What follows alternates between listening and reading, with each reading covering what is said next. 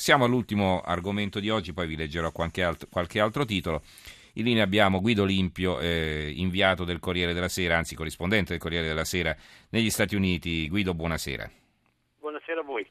Ecco, ti abbiamo chiamato perché eh, è, succe- è, capitato qualcosa del, del quale i giornali italiani con la loro sensibilità per alcuni argomenti quasi non parlano. Eh, c'è stato l'arresto eh, del eh, numero uno eh, del cartello dello CETAS, che è praticamente il cartello della droga più importante del Messico, quindi un successo eh, davvero importante nella lotta al narcotraffico. Eh, ci vuoi dire qualcosa di più?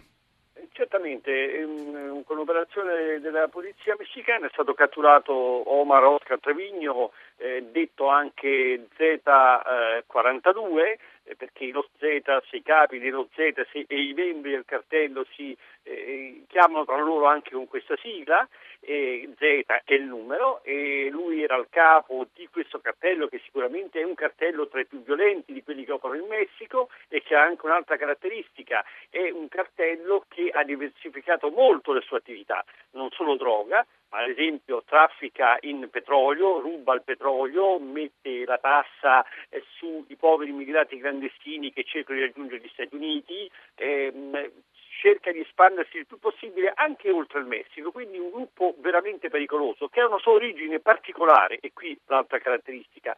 Il nucleo originario, ma ormai parliamo di molti molti anni fa, era composto da ex militari delle forze speciali che passarono con il crimine organizzato. Ecco, ehm, quanto è importante in, queste circostanze colpire il vertice? Perché poi, insomma, tolto un capo ne fanno un altro, naturalmente. Esatto, questo è un po' il problema che sta vivendo il Messico in questi ultimi 3-4 anni. L'arresto del capo dello Zetas segue l'arresto del capo dei Cavalieri Templari, altro gruppo strambo, strano e violento. Eh, che cosa vediamo? Vediamo che c'è una, un'atomizzazione dei gruppi, eh, la cattura di molti leader, eh, leader mafiosi, padrini, chiamateli come volete, cosa, fa, cosa comporta? Comporta che questi gruppi, che queste organizzazioni poi subiscano degli scossoni, nascono dalle faide, nascono dalle scissioni, per cui mh, mm, i, i, cartelli si frantumano eh, su, base locale e questo porta a scontri.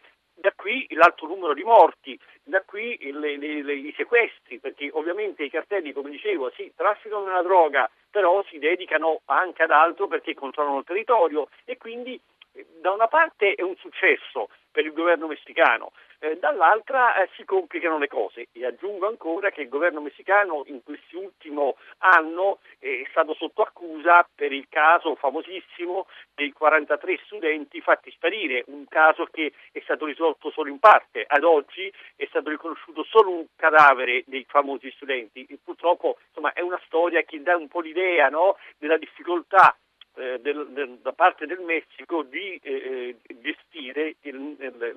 la guerra al narcotraffico. Allora, eh, quello che ti volevo chiedere, che poi c'erano state delle polemiche anche per una email che il Papa aveva mandato a un suo conoscente in Argentina, nella quale, eh, che, che, naturalmente sarebbe dovuta rimanere riservata, non si sa bene come sia saltata fuori, nella quale il Papa sostanzialmente diceva dobbiamo stare attenti che l'Argentina non faccia la fine del Messico, intendendo dire eh, che diventi un paese preda eh, de, della violenza eh, incontrollata e della, della sopraffazione insomma, par- da parte delle bande del narcotraffico. E, naturalmente c'è stato un incidente diplomatico perché poi eh, il Messico si è lamentato, ha richiamato il suo ambasciatore in Vaticano per consultazioni e così via. È un fatto comunque che è un paese eh, abbastanza fragile da questo punto di vista. Una volta l'attenzione era concentrata sulla Colombia, adesso diciamo, il paese cuore del, narcotra- del narcotraffico eh, nel mondo forse è proprio il Messico.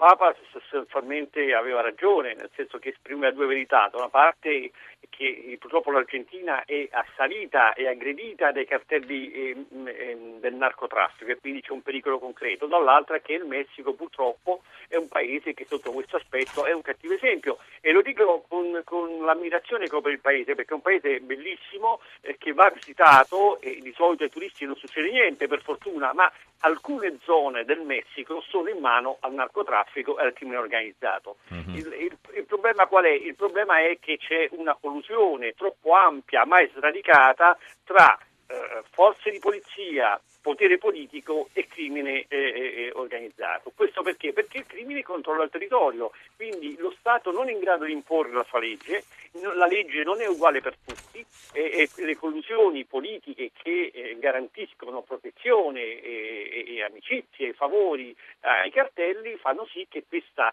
eh, industria del crimine eh, si espanda.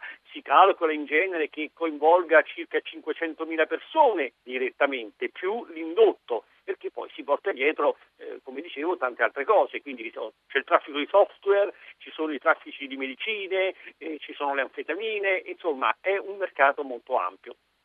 Ringraziamo allora Guido Limpio, corrispondente del Corriere della Sera degli Stati Uniti. Grazie Guido, buona giornata. Grazie a voi.